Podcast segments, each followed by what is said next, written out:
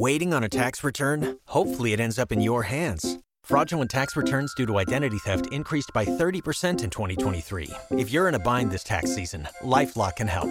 Our US based restoration specialists are experts dedicated to helping solve your identity theft issues. And all Lifelock plans are backed by the Million Dollar Protection Package. So we'll reimburse you up to the limits of your plan if you lose money due to identity theft. Help protect your information this tax season with LifeLock. Save up to 25% your first year at LifeLock.com slash aware. You're listening to the Archaeology Podcast Network.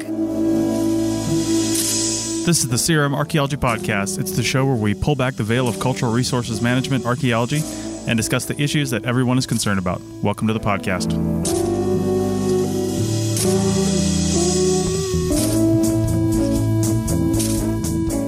Hello and welcome to the CRM Archaeology Podcast, episode 274 for October 4th, 2023. I'm not your host, Chris Webster, but I'm recording the intro because nobody on the podcast did. On today's show, we talk about what makes a CRM project go wrong, or a podcast. I don't know, probably just a project. So get ready to go in the field, then go right back home instead because this is CRM and the CRM Archaeology Podcast starts right now.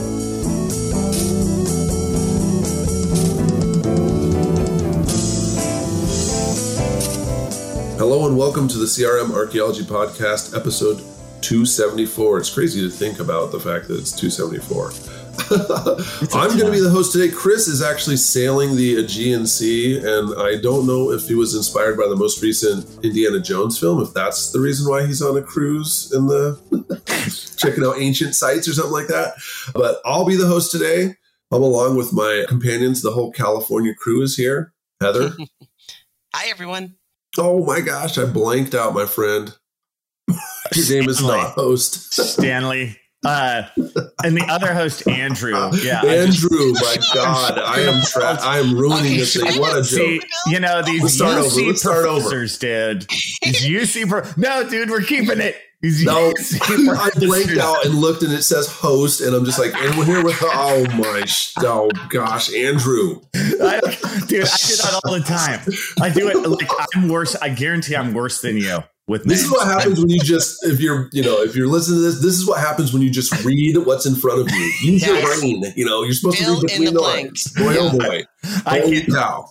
Dude, I I joke, but I I lose my mind with names every day of my life. I'm terrible. so like, I this I deserve this. Oh Fully. Gosh.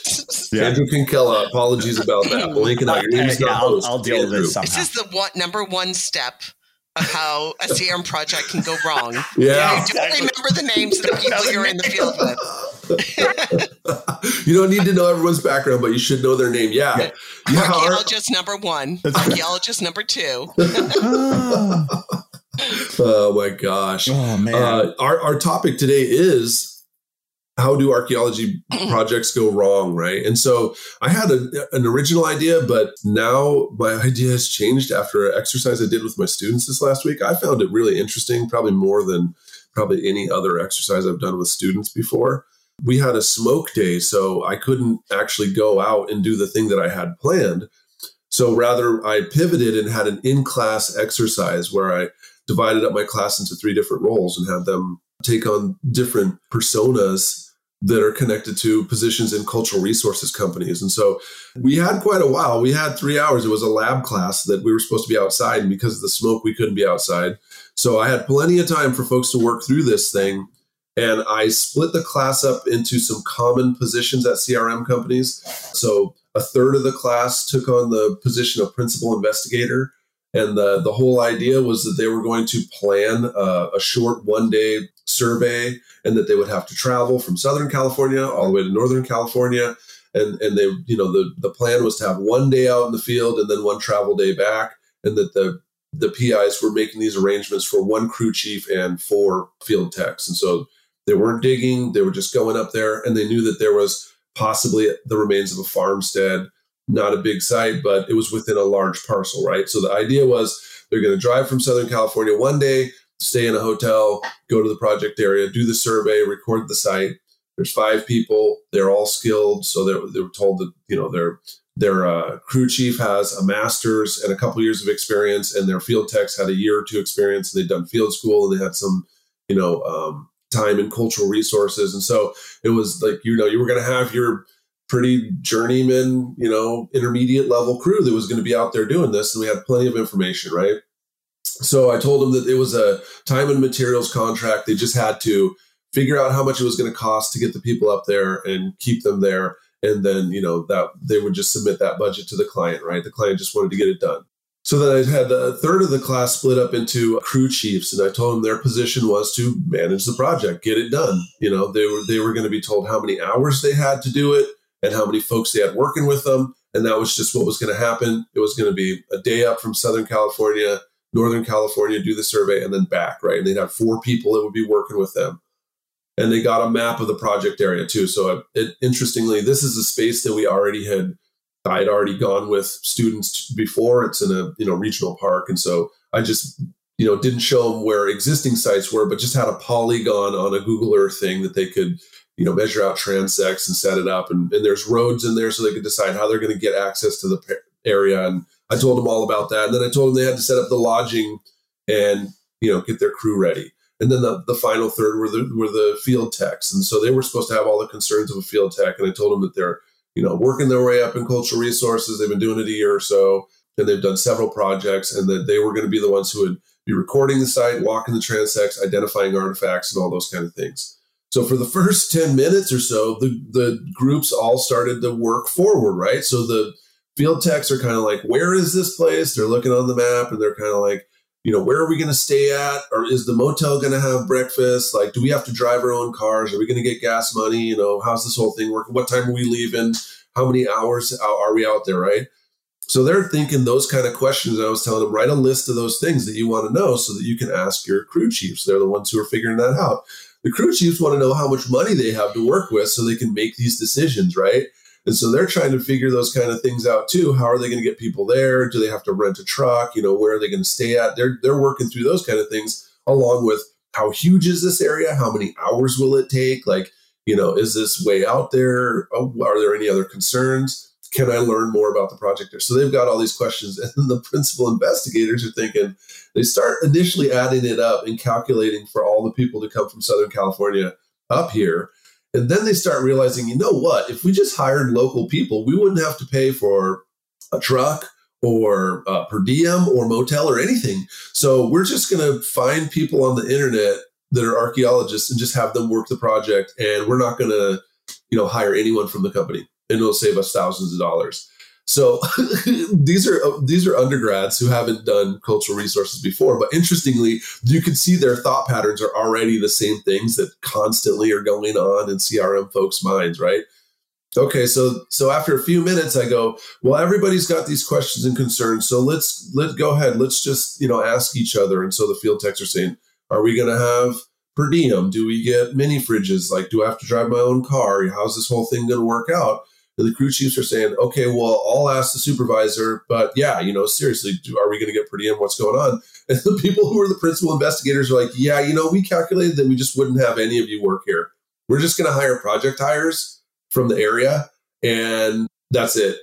So yeah, so so then the crew chiefs are looking like, well, do I have a job? I mean, what's going on? The the field techs are already moving on. Okay, sweet. I'm just going to apply somewhere else. Project's over. Class is over. No, so so then I, I would go, I, I had to change the rules and say, you have to include people from your company. Otherwise, you won't have a company. And even though you can get contracts and subtract, I didn't tell them this, but I was like, even though you can just totally get contracts and then take a few thousand dollars and subcontract it out to a real company for this exercise, also so the class lasts more than 40 minutes, I want you to assume that you're going to employ your own actual employees and have them do the project. so once I said that, then the plans went back to what they were doing before. They start making the calculations of how much it's going to cost. Then folks move forward and they say, oh, you're going to get paid. The field techs were going to get paid $25 an hour. The crew chief was going to get paid $35 an hour. Now, of course, these are folks coming from Southern California. People across the country are listening to this like, oh my God, you know, don't spit your coffee out.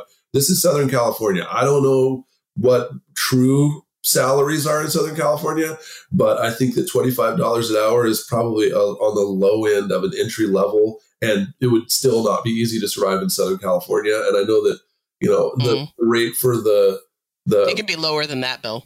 Yeah. Oh, okay. Yeah. Right. Yeah. I mean, 25 is somebody who has some experience. What about Yeah. Although that's starting to the inch crew up. chief? It all de- it all depends. I mean, what kind of crew chief do you need? You have all different levels of crew, chief.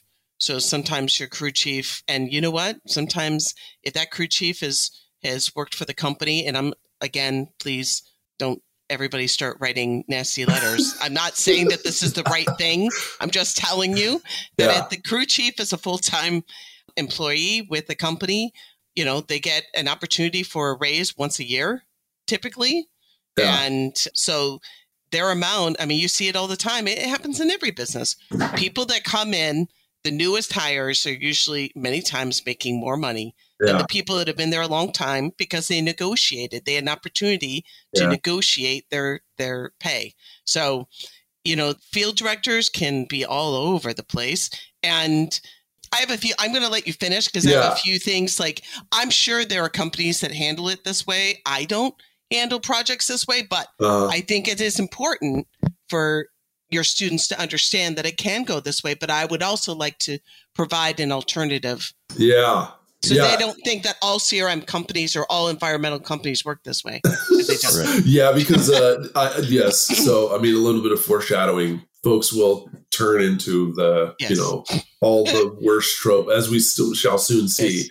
So I'm glad to know that the price ranges aren't so incredible that you know I, I once again like I said I was putting this thing together after my actual day was canceled. I needed to figure something out, right? So I think you did a pretty good Okay, job. with yeah, it. yeah, 'cause yeah, I'm- yeah. yeah, No, all I this this was the spot on. figure out. This is This was killer. my this was the pivot. This was my Yeah. backup. That's exercise. a good mid range. Yeah, Yeah. good mid range. Yeah, what you're okay. saying. Yeah. Okay, so folks go back to in, in Act One. They go back to calculating. So then I I throw a curveball in there for all three groups.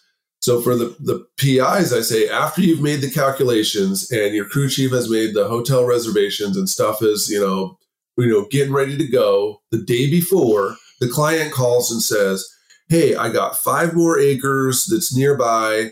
Can you please survey that too? When you've already got folks up there." You know, it, they they give no map. They give no other information besides I got five acres. Also, I want you to survey. Once you're done with the big parcel, then go to this other smaller parcel. So the the PI start making the calculations of like, well, dope. This is only a five acre area, and you know we've already got a whole team up there. Let's just double the whole damn thing and make it be another day out there in the field, right? So they set to work under those parameters.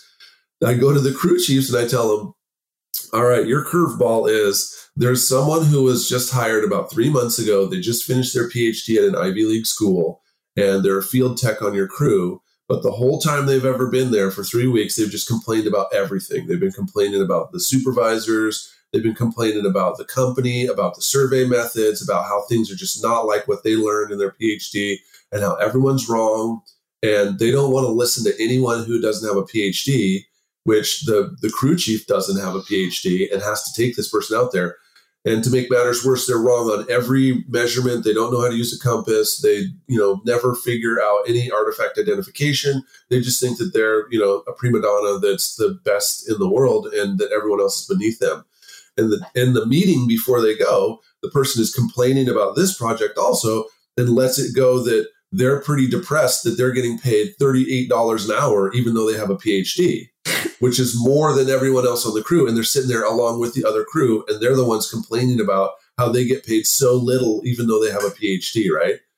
And then I tell the crew chief, you have to take this person out with you, and you're responsible for getting the project done, no matter how their behavior is out there. They're out there with you, they're part of the crew. So then I go to the text and I tell them the same thing. I go, this person's here. They've only been here three weeks or three months. You've been here a year, and they they're getting paid $38 an hour and they complain about everything and you got to carry them through every project oh and by the way every mistake they make you have to fix you need to fix all their mistakes to get this project done because you're the you're the text and you need to get it done so then i stand back and watch the whole thing go after that so they don't all know each other's curveballs the the pis just set to work like yeah double the money for less work yes yes yes they start making double calculations on everything because they're like sweet a whole other day that that is going to make us like ten thousand more dollars. Okay, so then the the crew chiefs, this I, it was amazing the response because in my experience the response is not the same. They actually figured out that they needed to make some community guidelines for being on a crew because, and they, they tell the PIs that they've noticed some kind of bad morale among the people. And they think that if they can make several guidelines that include not slandering the company, not complaining, trying to actually improve yourself, listening and learning to other people on the crew, that this will improve the morale. And so they put this piece of paper together and then they go and talk to the techs and go, look, we know this guy's a problem, but we want you, here's the thing, we want you all to sign this thing. And the PIs are like, yeah, sweet, as long as you get the project done, okay, cool, go ahead. But the minute they complain, that's grounds for a complaint, and then they can start moving towards dismissing that person, or they'll shut up and they'll actually get better. So I was like, man, that's amazing. I can't believe they thought of that. The techs were like, yeah, you know what? We're out of here. We quit. so we're not going out. We want we want forty dollars an hour. Right. We're not going out with that person. We're not fixing anything, any problems. And if we don't get what we want, then you know we're not getting benefits anyway. We're we're temp hires. We're out of here. We're just going to another company. I don't want to work with that guy. So then I was like, so crew chiefs, how are you going to get your crew to work? Is, is it going to just be you and the PhD that finishes the thing? Because it's not really possible for you to do it in two days. If it's just two of you, what are you going to do? So then they start talking about like, well, what do you really want? They're like, we don't want this person on the crew, man. We don't want this going on. We want a hotel. We want per diem. We want mini fridges. We want all that. And they're like, okay, let me see what I can do about that. So then, after the whole thing starts degenerating, and the crew chiefs decide, and some of the crew chiefs were actually super mad too, and they were like, you know what? I don't want to work here anymore. We need to get that person out of here. Like, I don't want to work for this company. So I let it go for about five or 10 minutes. And then I say, okay, now what's going on here? And the crew chiefs are like, or the PIs are saying, hey, guess what? There's a whole other parcel. We're going to make more money, but you guys have to stay out for another day. Is that cool? The crew chiefs are like, yeah, everything's collapsing, man. Uh, we better figure this out. And then the techs are saying, we want way more money or we're out of here. So the PIs are like, well, what's the problem? And they go, this person right here, they're a problem. They don't, they don't work well. So the PIs are like, oh, that's the problem. Okay, well then they're not coming with you. They're fired. it's like, whoa, that was fast. Yeah, that yeah. person's a problem. Okay, they're just off the crew. They're out of here. If they're causing problems and crying about the wages, they're out of here how about we give you a five dollar raise tax and we'll make sure the motel's in a good place and next to a bunch of food right. options and everything else. Is that cool? Right. Well, five dollar raise. Okay, cool. So then they also talk to the crew chiefs and they go, look, thanks for bringing this to our attention. We really value you. Thank you for putting those community guidelines together. Hey, we're going to give you a five dollar raise also, so you'll be making more than that PhD was before. And we really want to keep you on the crew, but don't tell the crew that you just got more money. Like, don't tell them that you're making 10 more dollars than them. then everybody goes back to taking care of business. Like, they go back to planning it and they feel like they've got everything under control. And then the final curveball I throw them is I go, hey, so as your guys get in the, the car and start driving to Northern California, the client calls and goes, hey, over the weekend, I was golfing with this dude who also owns property in the area, and he's got some friends from Louisiana and he said his friends do cultural resources all the time and that that company from Southern California is ripping you off. That there's this whole truckload of guys that'll drive from Louisiana for $15 an hour, yeah. no overhead, yeah. no nothing. You don't have to pay for a hotel or anything. And they'll take care of your CRM problem for only $15 an hour. And so why would I stay with you guys? Why am I going to pay more money when these dudes over here are going to do it for 15 bucks an hour? And so then everybody's just kind of looking like, yeah, we're not going to be able to like if these kids won't even work for $30 an hour or 25 then 15 is like you know we're never going to be able to compete with that. And the crew chiefs are kind of like yeah so i don't think so. And then someone was like you know what? You should tell them that if they want to roll their dice on some dude that they just met at the golf course and have kids from $15 an hour drive all the way from louisiana to san francisco and survey this thing if they want to risk their entire project's approval so that they can save a few thousand dollars on someone from out of state who doesn't know what the hell they're doing, then we're not going to compete on that level. That's not what we're doing. And I was like, well, class is over. Good job. put it, put the ball back in their court, right? Like, yeah, sure. Yeah. We're not going to try to go down to fifteen dollars an hour. We can't do it. We won't. We'll go out of business. Like, we're just not going to do it. Oh, this whole thing, that is genius, dude. I guess I have to take a break. It was their responses. That they're yeah. the ones who made it happen. No, that's me. that's the that's what's great. But I guess when we return, more on this genius Lord of the Flies moment. Pulling up to Mickey D's just for drinks? Oh yeah, that's me. Nothing extra, just perfection and a straw coming in hot for the coldest cups on the block. Because there are drinks, then there are drinks from McDonald's. Mix things up with any size lemonade or sweet tea for $1.49. Perfect with our classic fries.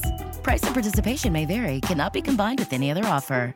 Ba da ba ba ba. Waiting on a tax return? Hopefully, it ends up in your hands. Fraudulent tax returns due to identity theft increased by 30% in 2023. If you're in a bind this tax season, LifeLock can help.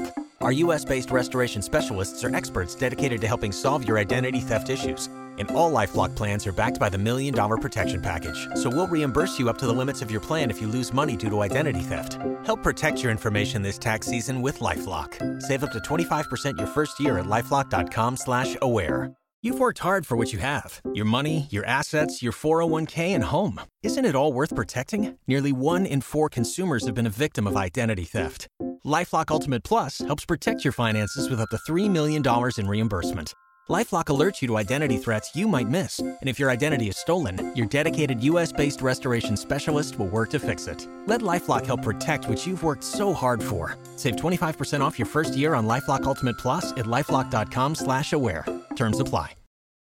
All right, we're back with the second act talking about how archaeology projects go wrong. I mean, I think uh, there I, I was just astounded by the responses because these are folks. This class is an undergrad class. The folks, you know, they didn't even really know what CRM was in August, and by the end of September, they're already acting and sh- showing a lot of the different characteristics that we see in a lot of companies. But I think Heather was going to help us out because, of course, you know, this is like simulation in class and uh, Heather can actually give us more insight on how this unfolds in the real world. Well, I think first of all, your students' response is an indicator of how well the class is going, which Yeah. pat on on Bill's back. Mhm. They're learning a lot, obviously. So you know, there's there's a few things that I think, like I kind of interjected early on, where you know there's some things that are not totally realistic in every situation, but that certainly could be. I mean, you have these small company people like you know recently I've had somebody reach out and was asking about starting a CRM company. They haven't even worked in CRM yet.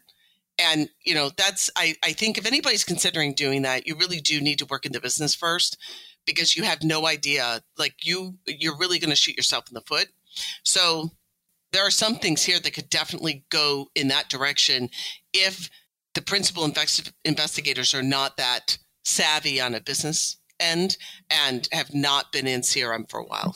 So I, I definitely think that those are potentials. But a few things that just popped out of my head because I was like, oh my gosh, I got to start writing these things down because I'm forgetting them. But one is the thing is that before you're going in the field, you're writing a proposal. I just want people to understand that, uh, unless, you know, of course, there's CRM companies that don't know what they're doing, but all this is figured out prior to going out in the field. And generally, it's figured out by the principal investigator or the PM. I shouldn't even say pr- principal investigator because principal investigator can be a PM, can be a project manager with management skills, and but they could also just be the person who is Secretary of Interior qualified, who's able to create a research design, a work plan. They're not looking at the business side. They're just making sure that the work is done at a standards or above level. Yeah. So, you know, the principal, and I just want to make sure people understand that just because you have a principal investigator does not mean that that person is a PM. Sometimes you have another lab level Yeah. that's a PM. And sometimes in some companies, it's not even an archaeologist who's the PM, it's another analyst of some sort, right? Uh, maybe a NEPA analyst or a CEQA in California, CEQA analyst, who is the PM. But generally, the archaeologist really should be writing the proposals and it should be somebody who has some business sense. Yeah, and I, I also had a question about the name of calling them crew chiefs, right? Because Yeah. field director felt more natural, but then like I just kind of reverted back, right? So like, do we call them crew chiefs anymore, or is it just field director? Okay, No, no, no, we do. got it. I, I, I think it just depends on the company and how, or, or like in our company, It just depends on who you're talking to. Some people call them field directors, some people call them crew chiefs. Okay. I, I, don't think that it really matters. And sometimes, if you have a really large project, you can have a field director and then you can have crew chiefs because you have Yeah. multiple Okay. crews on one project. So now you have more stratification. Okay. Yeah. Right. Yeah, Right, and, and I, then- I knew I knew about the project director thing, and I didn't know if it should be the difference between owner or principal investigator. Like I didn't know. it could be How, both. okay, cool. Yeah, because a smaller CRM company, it, your owner is your PM many times, right? They're the ones that are making the managerial position uh, decisions and money decisions because they know bottom line. So the overhead is important, and this is something I know I've talked at nauseum on other shows about, but the overhead of a company is really important to the finances and and creating a work plan that can work as far as from a fiscally it depends. Not all companies are the same. Some companies have higher overhead than others. And so they're able to charge less or some companies their hands are tied they have to charge more. But why would they charge more and why would the client go with somebody who charges more? Because that person let's say that that larger company is a one-stop shop it saves the client money and time. They don't have to go around and find an archaeologist, find a biologist, find this person. They just hire a environmental company and they take care of all technical scopes. Or sometimes a project is an environmental, uh, you're doing an environmental document and a maybe this is the case in this that you're talking about, a resource is found and now you have to send a crew out. So generally it's done by the same company if they have a cultural practice that is involved with the project to begin with. So those are some things that I was thinking about is that hopefully you work for a company where all these things are already answered and a field director crew chief is not having to answer these basic budgetary questions. However, it does happen that the crew chief is in charge of making sure that everybody has hotels and everything. The other thing that I had is this concept of equal pay. I'm not going to spend a whole lot of time on it because that could be a whole other show. But a crew chief should get paid more than the techs. They just should. If you're out on that project and you're all doing the same thing, everybody's walking, everybody's digging, everybody, yes, everybody's doing from just a cursory look is doing the same thing.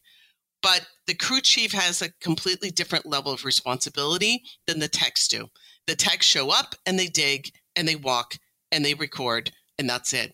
The chief then has to take all that information. If something goes wrong, they have the skill set to be able to switch the strategy, you know, your work plan. If something comes up that you weren't expecting, these are all things that you're paying for the skill set of that individual to be able to handle something that comes along so that your project doesn't get too far, too squirrely. So the concept that a tech should be making the same as a as a crew chief is to me not valid. Right. I think that's yeah. Yeah. And then that seems bad. so the Yeah. PhD guy, geez. that- Oh yeah, no, that's that's So- a critical piece of this entire Yeah. exercise, right? That's critical. And but this that's everything I'm saying is not to say this stuff this stuff does not happen. It does happen. Oh yeah, it Yeah. happens. I just want to make sure that people know because I, I, I it makes me sad when people come in. I think this is important for students to have this critical mindset and to understand, but they can't go in thinking that every company's there to screw them. Because Yeah, first of all, their career is going to go awry if they do that, Yeah. and they're going to be miserable people. But the PhD, I could see some reasons why I would do this. Why I would have a PhD come out in the field. Let's say they just started and we want them as a research archaeologist. So what we're doing is we want to have them do the ethnography, the background sections in reports, but we still want them to have an experience in the field and really understand and have respect for. So the, the purpose could could be a good purpose. Like as a PI, I'm like, you know what? Is an opportunity for this guy to really understand what it really is like to get this stuff done. So they have a respect for the crews out in the field. They understand this. We do this with health and safety officers. We do this with non archaeologists who are PMs, environmental analysts, to get them to understand how hard it is in the field. So they have a respect for our field techs and our crew chiefs. So I could see a good reason why you would put a PhD out there, But if the guy already has an attitude, that's like unfortunate. Unless unless you're trying to knock his ego down a little bit, his or her ego Yeah. down a little bit, and that's the purpose of putting him out there. But you have to let your crew chief know that. So I don't think Yeah. it happens all that often. But if it sometimes there is a good reason to put a Yeah. PhD guy. Yeah, out. no, this this happens a lot is Yeah. all there really Yeah. is to it. Because um I think it happens a lot more than folks want to admit because I think a lot of companies do want that archaeologist to be a research archaeologist or to be, you know, a project manager or, you know, rise up higher. And so they're rolling the dice on someone who has zero experience outside of their PhD and you know they want them to learn how to do field work. They want them to get to the point where they can supervise crews and they Yeah. want them to be there for a long time. Like they're investing for like you know the the long term. And i mm-hmm. think a lot of times people come out and they've been fed a lot of stories about how Yeah. tenure track's the only dream like if you don't get tenure track you're a loser like all these Right. problems they've internalized and how they've you know they went into a phd a lot of times with the explicit goal i'm going to be a professor and this is what i'm going to do. And Yeah. I, uh, who cares about the odds? It'll all work Mhm. out for me. But then when they need to feed themselves they go to cultural resources. And so they do Right. have a chip on their shoulder a lot of times Yep. where they show up and they've got a phd and that's why i added the ivy league piece in there too in california right? Because california doesn't really have ivy league schools. So you're talking about someone who is totally used to being in that really privileged environment and they show up in southern california and now they're doing a cultural resources job and they're not even actually in charge of it they're actually one of the crew and it's a huge ego blow and not everybody knows how to handle that Right. It's a similar circumstance as I have a PhD and I'm not making any money, so I'm, I have to go to Starbucks. and I have to start working at Starbucks. I'm going to walk in and have an attitude that I have a PhD, therefore you have to treat me differently than all the other Starbucks employees. I mean, it really is similar because it's so far different. yeah. Just because you're an archaeologist and everybody else is an archaeologist doesn't mean your skill set's the same. It's not the same. And if you were trying to get a tenure track, your dissertation, your graduate research, all of that is not aimed towards CRM archaeology. It's aimed towards academic archaeology. So it's like apples and oranges. Yeah, and Uh, that's and- it's so unfortunate. It shouldn't be that way. But Yeah. I I do have to say that, you know, that first segment, Bill, that was like the Andrew Kinkella life story. Like I've experienced all of that. You know, like a hundred percent. That whole kind of have too yeah, that whole kind of Kobayashi Maru, you know, like the no win scenario, the sort of destru- the slow destruction of the CRM crew, the factionalization, like all that stuff. I hope that every student in CRM listens to this and and takes that first takes your setup, you know, super seriously Yeah. and kind of like Heather was saying, I'm not here to say that happens every time. That uh, that was not my experience every time, but I've definitely experienced everything that Bill brought up I to. to to a hundred percent. Yes. Yeah. Each Yeah, each of those, I know those people. Like Yeah. I know them. You know, so yeah I just want everybody to know that. I mean, I God, trained got them. close. in the I- case of the, the phds who who come in with a chip on their i'm the Yeah. one who trained them Right. and kept Yeah. them from getting fired because Yep. their success depended on me putting diapers on my oh, kid Oh, I and know. i could not i couldn't let one person's chip on their shoulder derail this entire thing Yes. Yeah. and so i had to find a way to get the text to work and also for this person who knows nothing to actually just learn stuff so that Yeah. we could get the job done Yeah. I had a that per PhD. jeez. I mean, I- that guy's got it. That's an attitude problem. That's a personality problem that isn't just going to rear its ugly head in the field. It's going to rear its ugly head in Right. every aspect of CRM. Yeah. if a company keeps that guy, not to say that they don't. They But do Well, that. yeah, yeah, but I mean, it was amazingly how swift how the students were like, okay, that's the problem, and all I got to do is just get rid of them. Sweet. Yeah. And then I was Yeah. like, well, I if you get with rid them. of them, then you're down one person. They're like, we don't care. We, we don't care. Four can do the Yes. job. Uh, You know, it might take longer. It might be Yes. more difficult, but if by getting rid of this person they don't like saves the project, we're they're gone. And so I think that's a lot of other PhDs. They get in there and they can't hang, and then all of a sudden they're not working there anymore. They've separated. They've left. They've gone to another place. Yeah. Well, it could be a company that's toxic, or it could be the fact that you think that you're, you know, bigger and better than you are, Yeah. and you couldn't hang in and, CRM. you're, and you're a han- you're a cancer. You've created a cancer. For your, I mean, for your own self, right? Yeah. Because if that, uh, okay, so if that person had walked in with a PhD and had been willing to learn and listen, for all the this person's been here two years and done a million projects right those other Right. cr- techs they know how to find new jobs they know how to scramble they know how to survive in hotel rooms like if they had really opened their eyes and ears and listened and paid attention and took advice they would have ended up being at the very top of the heap with a bunch of experience with a bunch of people who knew what they were doing because Yes. they have a phd right? They're willing to learn.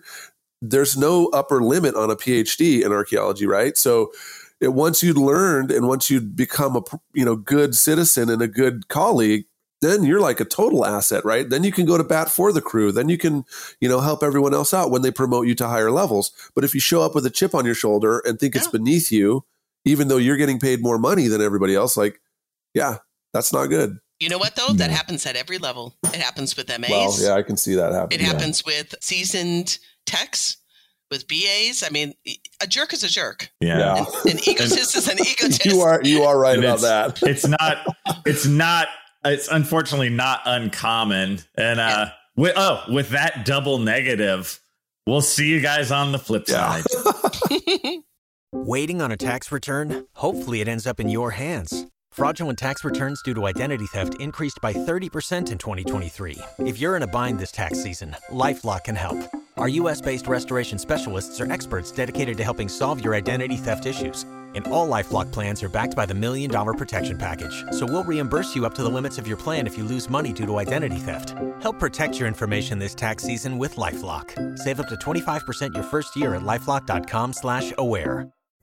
Pulling up to Mickey D's just for drinks? Oh, yeah, that's me. Nothing extra, just perfection and a straw. Coming in hot for the coldest cups on the block. Because there are drinks, then there are drinks from McDonald's. Mix things up with any size lemonade or sweet tea for $1.49. Perfect with our classic fries. Price and participation may vary, cannot be combined with any other offer. Ba da ba ba ba.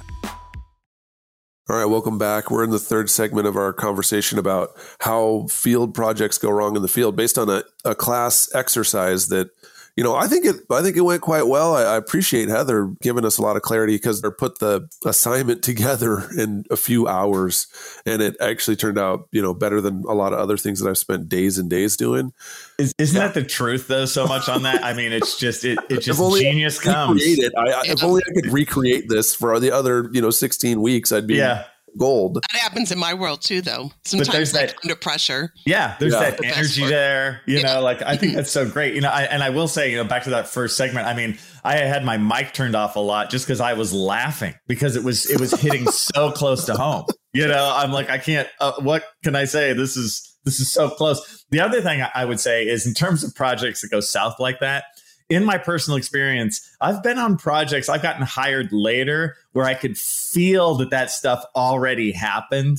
You know what I mean? Like you get hired on the project and you can tell an atom bomb went off like two weeks prior because your pay is good, where you're staying is good. It it seems almost too good to be true. And then once you're on the project, they're like, oh yeah, you should have been here two weeks ago. You're like, oh. So the setup that Bill has given to his students, there there can be that aftermath of of things can get better.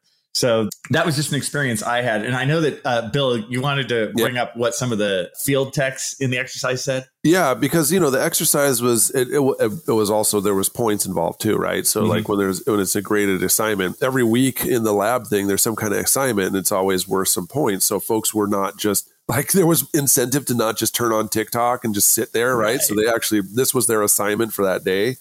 Uh, and also, a lot of people were really interested in it because this is folks that want to do archaeology. They're going to graduate and they're thinking about going into archaeology. And this is sadly, yet again, one of the first classes that's ever really talked about cultural resources. So they're this is their first real time that anyone centered that as a topic of you know learning.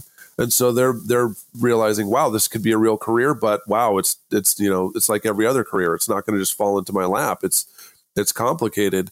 And so the PIs were spent most of their time was spent doing the calculations for the budget, right? So they were going to send this on to the the client. The crew chiefs, most of their time was spent figuring out how the heck this is even going to work. And then when they throw in the extra five acres, they're kind of like, well, we don't even know what to expect with that. Like we can only plan for this other part, but this additional thing, we have no map.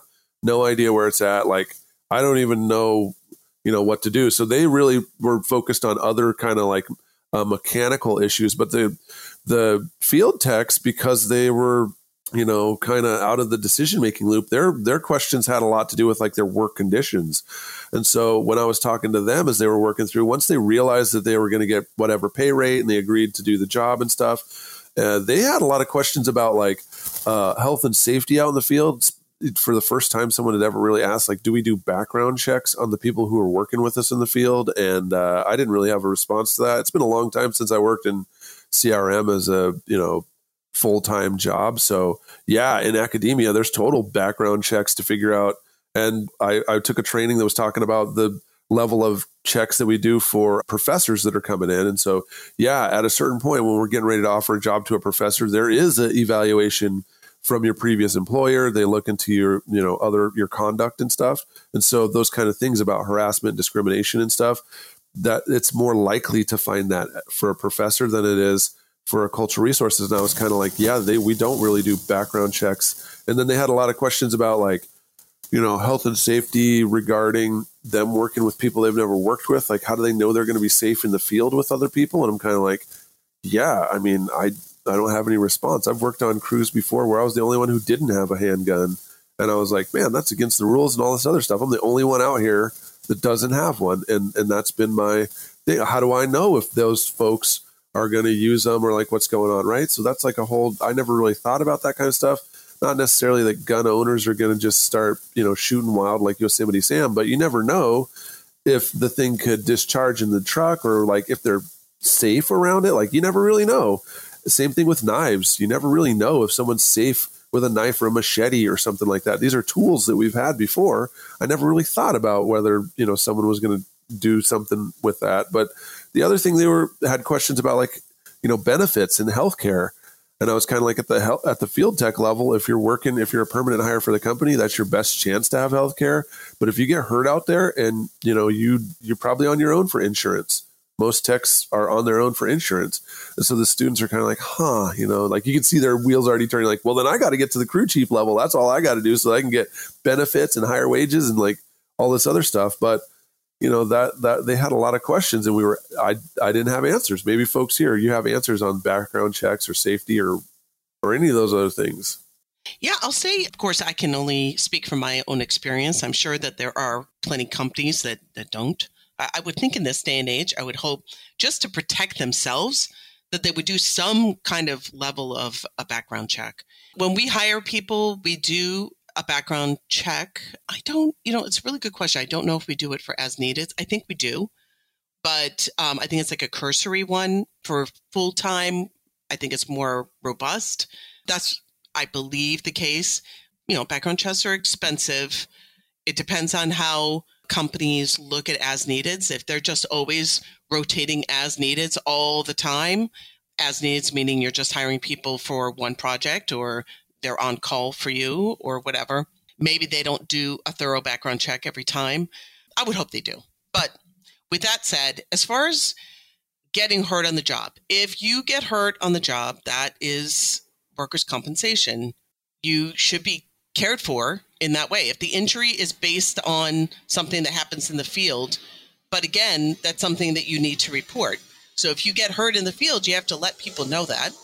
We actually were just discussing recently our health and safety division. We were discussing within our you know project leaders. We are talking about how you know you have some of these injuries that happen over the period of someone's career, bad backs, bad knees, things like that. Where where does it? At, at, who's responsible for it? If you are an as needed employee, you know that's a little trickier.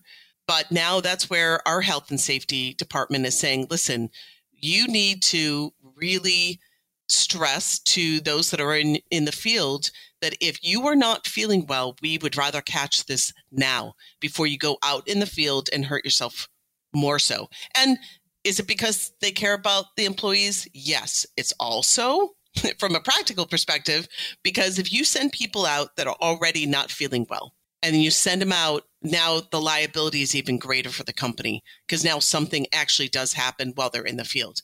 So if, let's say, you know, they they kind of twisted their ankle dancing the night before, and they come in because they need the money, or they're coming in because they don't want to be that one person that calls in the morning of and says, "I'm not feeling well," and now that you're short a person on the team, but they push through and say they're going to go anyway, and then they end up like totally twisting their ankle and ripping you know ligaments or whatever.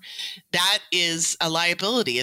You're looking at it from a short-sighted perspective of just pushing through which actually many times can uh, just propagate injuries that cost the company even more. So for as needed typically you don't have the full benefits just like any most companies you're not going to go in and work for a company for a week and get full benefits. It doesn't work that way. I mean you have to kind of takes a while just to to get benefits going.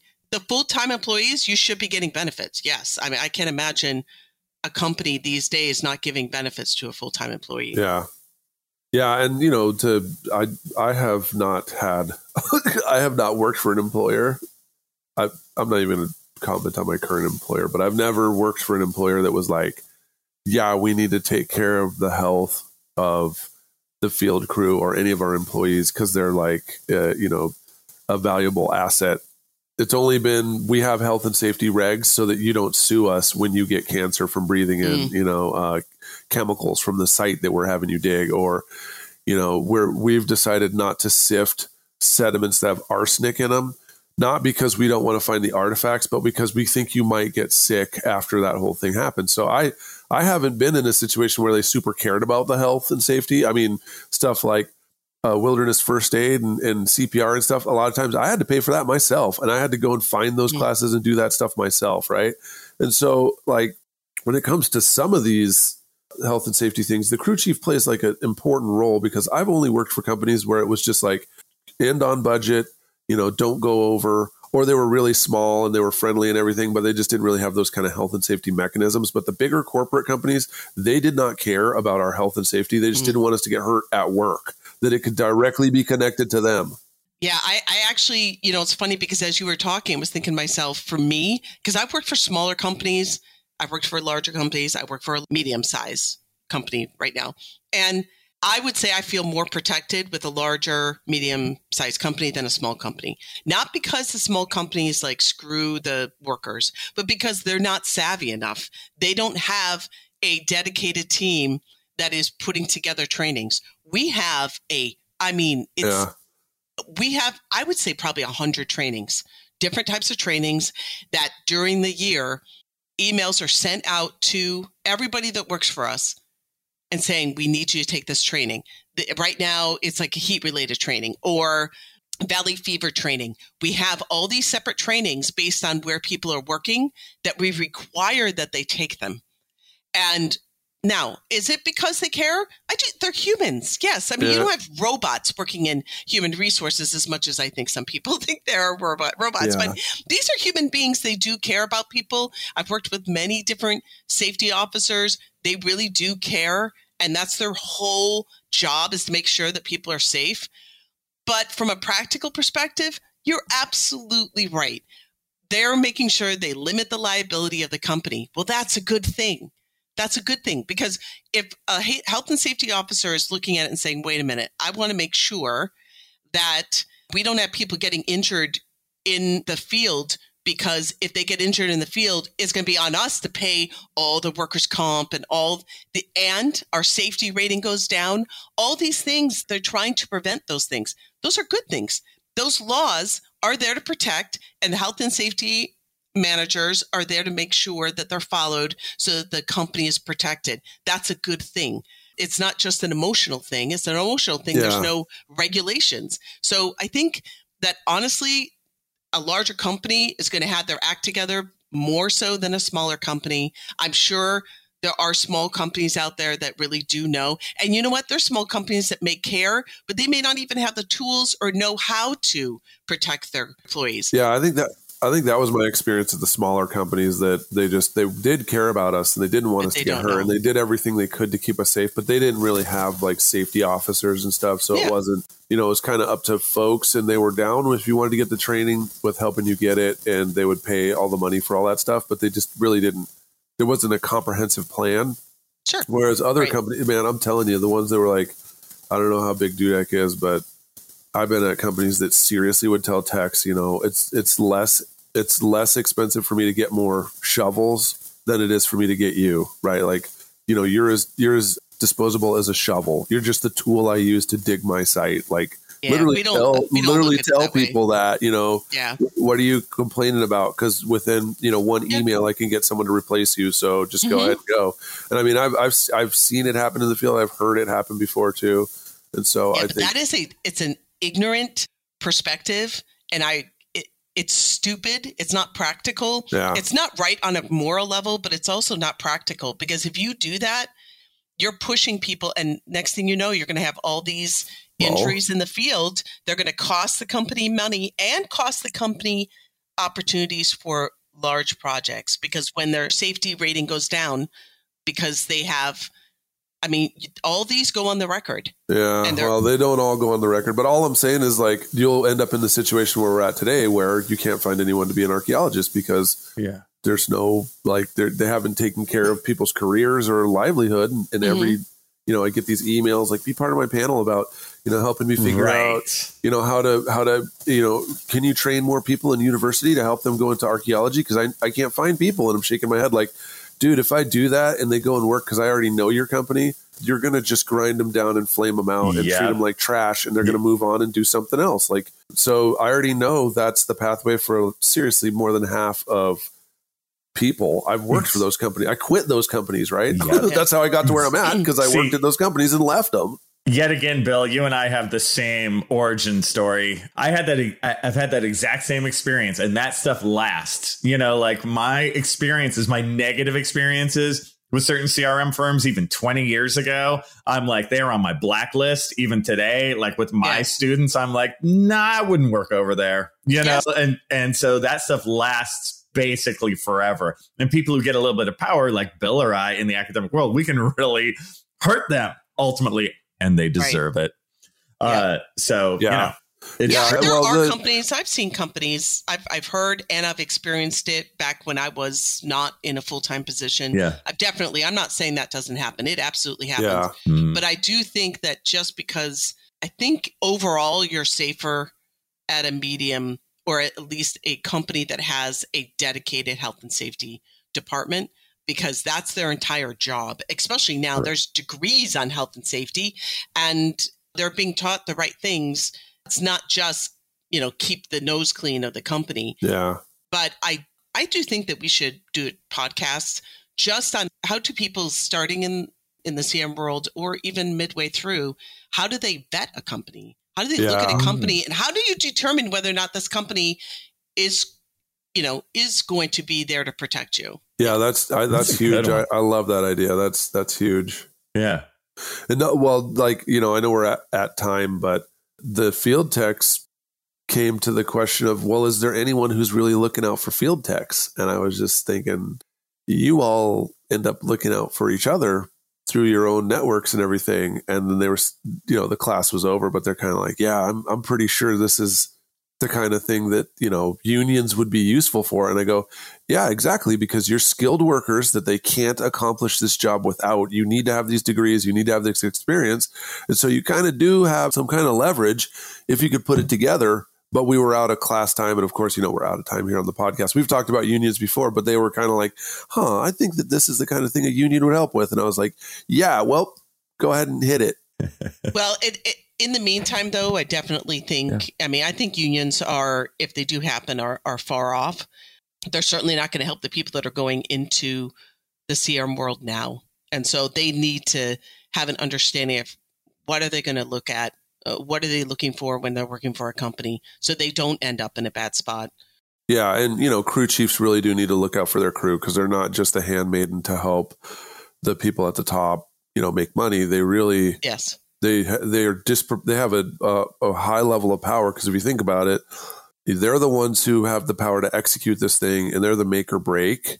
And and they also have a lot of incentive on having everything go well because they're Mhm. you know managers like they're the principal investigators and the project managers of tomorrow Yeah. and Yeah. you know learning those kind of skills learning that ability to uh, manage people and manage expectations and handle these kind of things that are complicated, like someone who's getting paid more than you, who doesn't want to listen to you and doesn't even like you because you don't have a PhD. Nevertheless, you have things you have to do. So that that's a huge thing, and it's a learning lesson, and it's a human experience. So I, you know, I get got to give it up to those folks in the middle, and got to give them up to the folks, Mhm. you know, that care, like you're talking about at the top, because Yeah. there's not enough people at the top that really do care. I I, I feel like things are kind of changing now since they they're like running out of Americans to do work, you know, U.S. citizens to do work. And they're and they're like, well, it takes many years to train someone. Well, you universities aren't training them, and I'm kind of like, yeah, well, you companies haven't taken care of all the product we've trained for you know years and years. So you know, what do we expect? There's and then there's companies like yours where people probably leave slowly, and you hire slowly, and you manage your. And there's a few companies that are like that. They really take care of their employees and they Mhm. do the right thing. But you know, I just thought it was it was a good exercise. And I teach an entire graduate course, 16 weeks on cultural resources, where they have to fill out an RFP, and we spend a lot of time talking about all this kind of stuff. You know, whole Yeah. weeks. Then we'll talk about health and safety and budgeting and like you know project design, design and proposaling and stuff.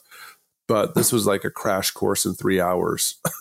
Pretty Yeah. interesting to see how it all I think it was unfolded. all, It's all great. just yeah, just great. Right. And I would I would say I just want to my last comment would be that you know however you think about unions or like I said they're not here. So take care of each other. Keep your network when you are going through school for for those that are going through school now or if you're in the beginning of your career have a notepad and take down the numbers and the contact and the emails of every peop- every person that you work with because those that are working in as needed that's your list that's your group those are your people to help you figure out is this a good company? Let's say you have an opportunity with the company. Is this a good idea? Are you going to be protected? They're going do they treat their employees right? Do they treat their as neededs right? So just make sure that you keep your network. You are not an uh, island. You're not on an island use each other even though let's say you don't have a union you still can be in union with each other All right. And with that, watch this segue, dude. Thanks to everyone. Oh, I'm, and I'm saying this off the top of my head, dude. You can tell. Thanks to everyone for joining us this week. And thanks also to the listeners for tuning in. And we'll see you in the field. Bye, Andrew. See you next time. Bye, Bill. thanks for listening everyone andrew that was impressive yeah, good job. So job. good.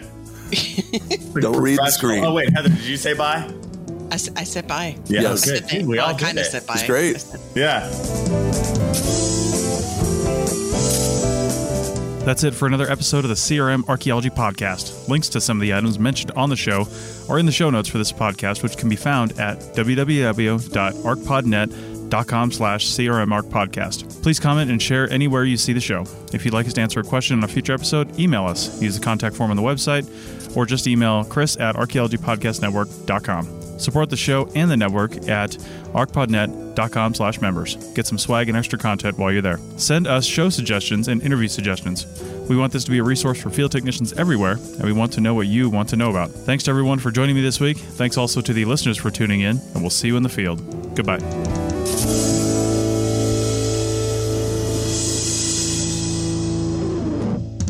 This episode was produced by Chris Webster from his RV traveling the United States, Tristan Boyle in Scotland, DigTech LLC, Culturo Media, and the Archaeology Podcast Network, and was edited by Chris Webster. This has been a presentation of the Archaeology Podcast Network. Visit us on the web for show notes and other podcasts at www.archpodnet.com. Contact us at chris at archaeologypodcastnetwork.com.